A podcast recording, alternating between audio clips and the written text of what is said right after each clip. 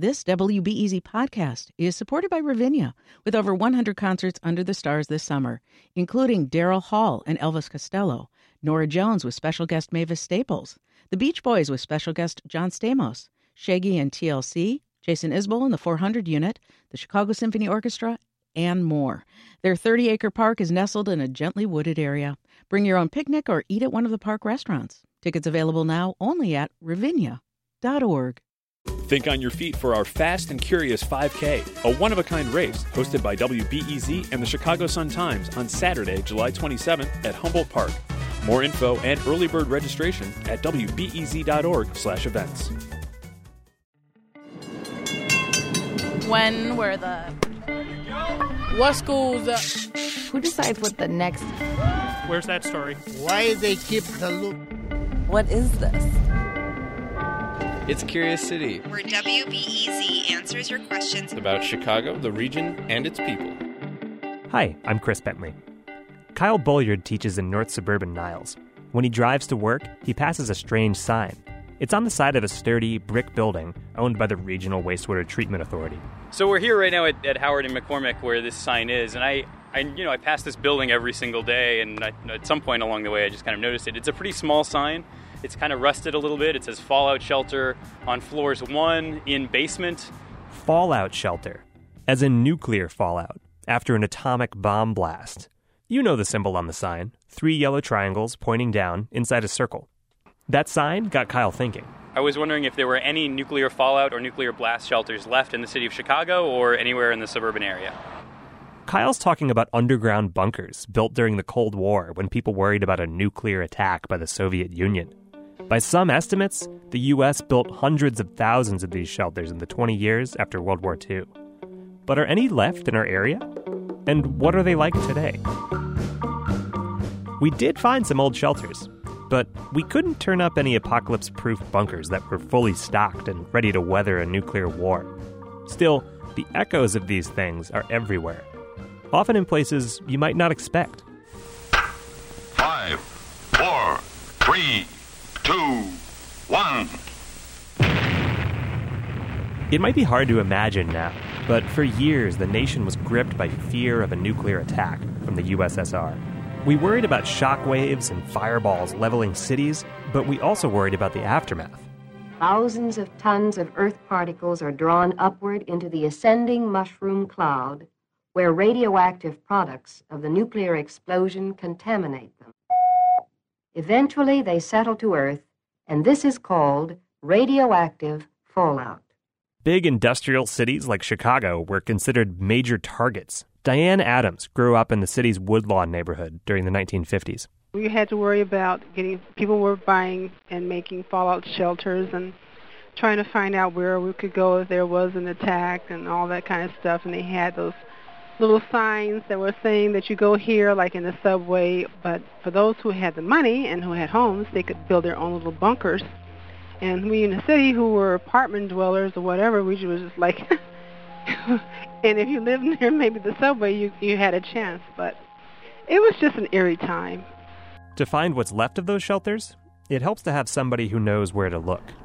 Yeah. We had fallout shelters everywhere. Right. Most of the old-style public schools, like right here in this neighborhood, there are a couple of buildings that had fallout shelter emblems on them. Larry Langford, spokesman for the Chicago Fire Department, is driving me around the South Side, pointing out the kind of public shelters Diane Adams remembers. He says rather than spend billions of dollars building new structures, the federal government designated tens of thousands of existing buildings as fallout shelters.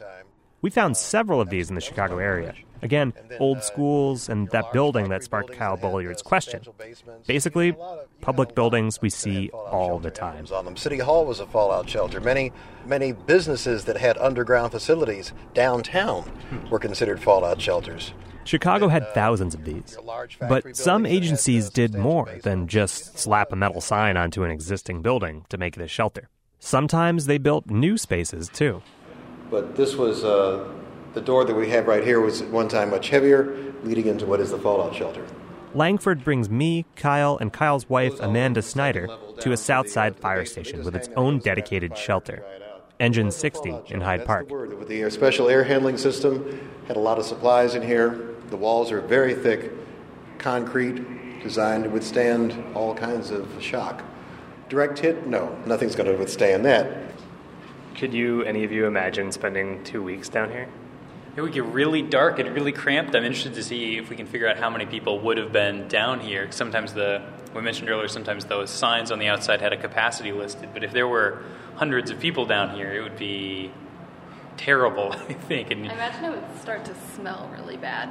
Right. Probably after like a couple hours. The filtration system was supposed to take care of that, but still, if you have a lot of people in a confined area...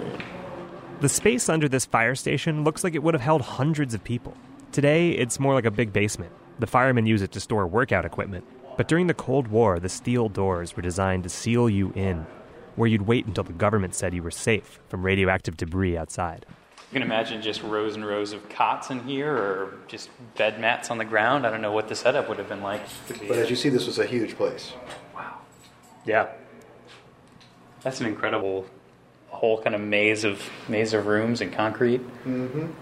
It could still be used today for something if we needed to. We don't have the supplies here now, but we got the space. We could bring things in if we had to.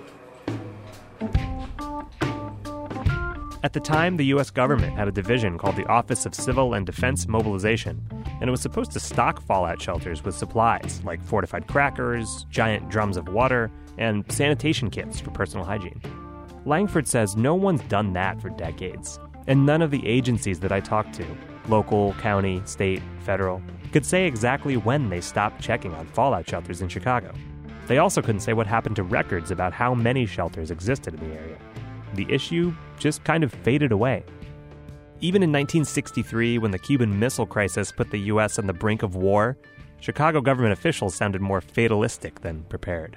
Someone asked Chicago's chief civil defense administrator what they should do, and he said, and I quote, "Take cover and pray." This is Kenneth Rose, a professor at California State University, Chico, and author of the book One Nation Underground. He says even though there was much ado about preparing for nuclear war during the early 60s, Chicago, like many cities, kind of dragged its feet. In 1961, Chicago aldermen decided to allow residents to build their own shelters, in case the public network wasn't enough. A reporter for the Christian Science Monitor was at that meeting. So I'm quoting here.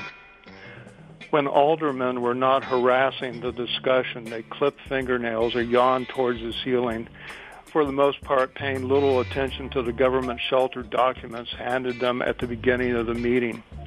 Few of them..." So even at the height of the Cold War, the sense of urgency was drastically different depending on who you asked. Rose says a lot of people in big cities figured, why worry about fallout when the bomb itself might level a major target like Chicago? Still, some citizens took matters into their own hands and built private shelters. It's hard to say how many went through with it, but I did find the house where, in 1961, a Mrs. Bernice Gilhooley built Chicago's first publicly authorized private fallout shelter. She spent $3,500 on it. Today, that's almost $28,000. Well, when I bought the house 15 years ago, ballpark figure, come downstairs and there was a room in the basement, opened it up, went down a couple of steps. I was in a bomb shelter. Jim Schaller now owns the Bridgeport home and the remains of that shelter. Had trundle beds on the wall. It had 5-gallon glass containers of water. There was crank air shafts in there that were sticking out of the property next door. It was a great hiding spot for my wife.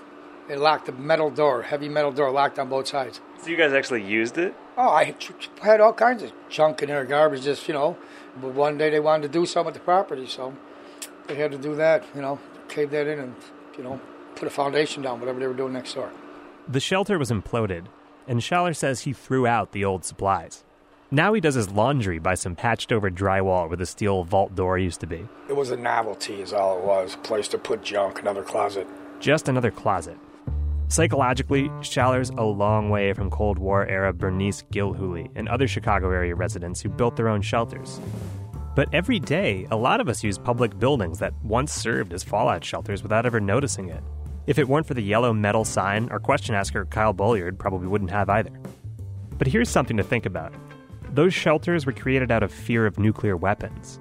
Today, there are still thousands of weapons out there. Some are still pointed at us. But it seems like most of us have come around to the idea that it's just not worth worrying about nuclear attack. I asked Kenneth Rose whether we should worry. But no one should be building shelters, in your opinion, to prepare for the nuclear suitcase? In my opinion, no one should be building shelters because that's, you know, living in fear of nuclear war is no way to live a life. And there's plenty of survivalists out there who have spent a lot of money, you know, preparing for this ghastly possibility, but as far as I'm concerned, it's wasted money and a wasted way to live your life. Well, hopefully you are correct. Let's hope so, yeah. Reporting today came from me, Chris Bentley. Thanks to the Chicago History Museum and to our question askers, Kyle Bulliard and Amanda Snyder, who weren't expecting fallout shelters in Chicago to have such an active afterlife. It's so interesting, though, these things are kind of left around on the landscape. You know, these are kind of weird monuments to that time that we don't even always know that they're there, but they're kind of ghosts of previous concerns. We'll meet again. Don't know where, don't know when, but I know we'll meet again. Some sunny day. Curious City was founded by Jennifer Brandel, WBEZ, AIR, and the Corporation for Public Broadcasting. Support comes from the Doris and Howard Conant Fund for Journalism.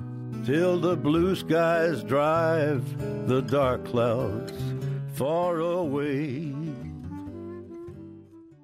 Hello, Jesse Dukes here, audio producer for Curious City.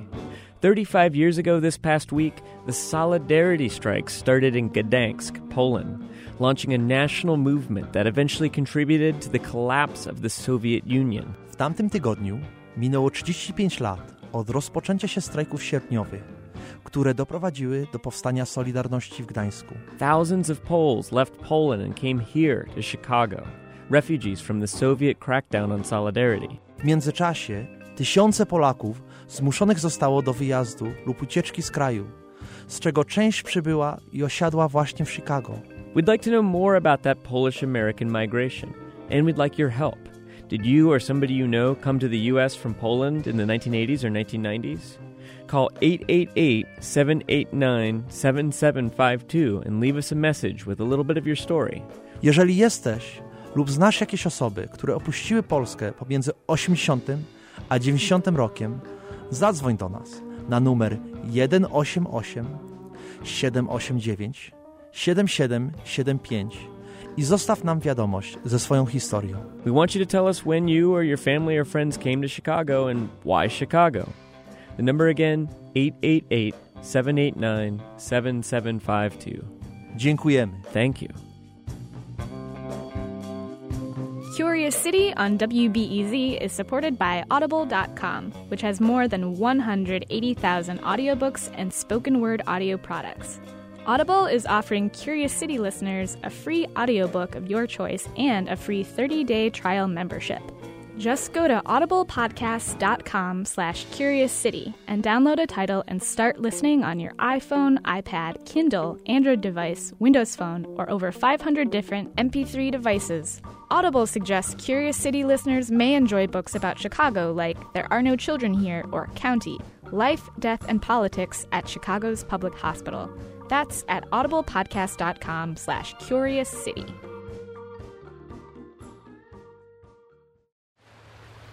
Next time on Curious City, there's a giant rusty freighter sitting alone at the Illinois International Port off the Bishop Ford Expressway.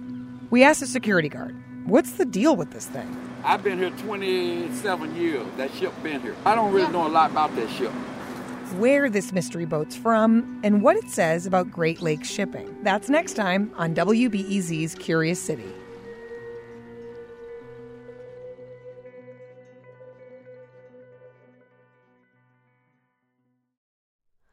Hi, it's Terry Gross, the host of Fresh Air.